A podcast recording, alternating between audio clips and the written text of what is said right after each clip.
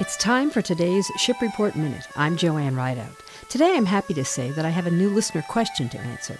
A listener wrote to me to ask why do ships awaiting orders at Astoria rotate during the day? I assume that what they're asking about is why ships at one time of the day in the anchorage will be facing upriver while later in the day they may be facing downriver. This is related to the rising and falling tide and also to how ships are held in the anchorage while they're waiting. Every six hours or so, the tide goes from low to high and then from high to low.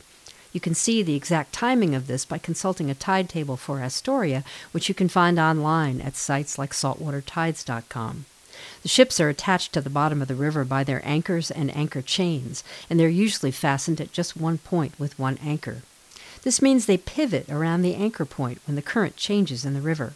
When the tide is falling, the river is flowing downstream and the ships will be facing upriver toward Portland. When the tide is rising, the river changes direction and flows backwards or upriver, and the ships will rotate and face toward the sea. This shows the immense power of water and the moon, which causes the entire river to change direction every six hours. That's today's Ship Report Minute. Thanks for listening. If you have a maritime question, please email me at ships at shipreport.net. Have a great day.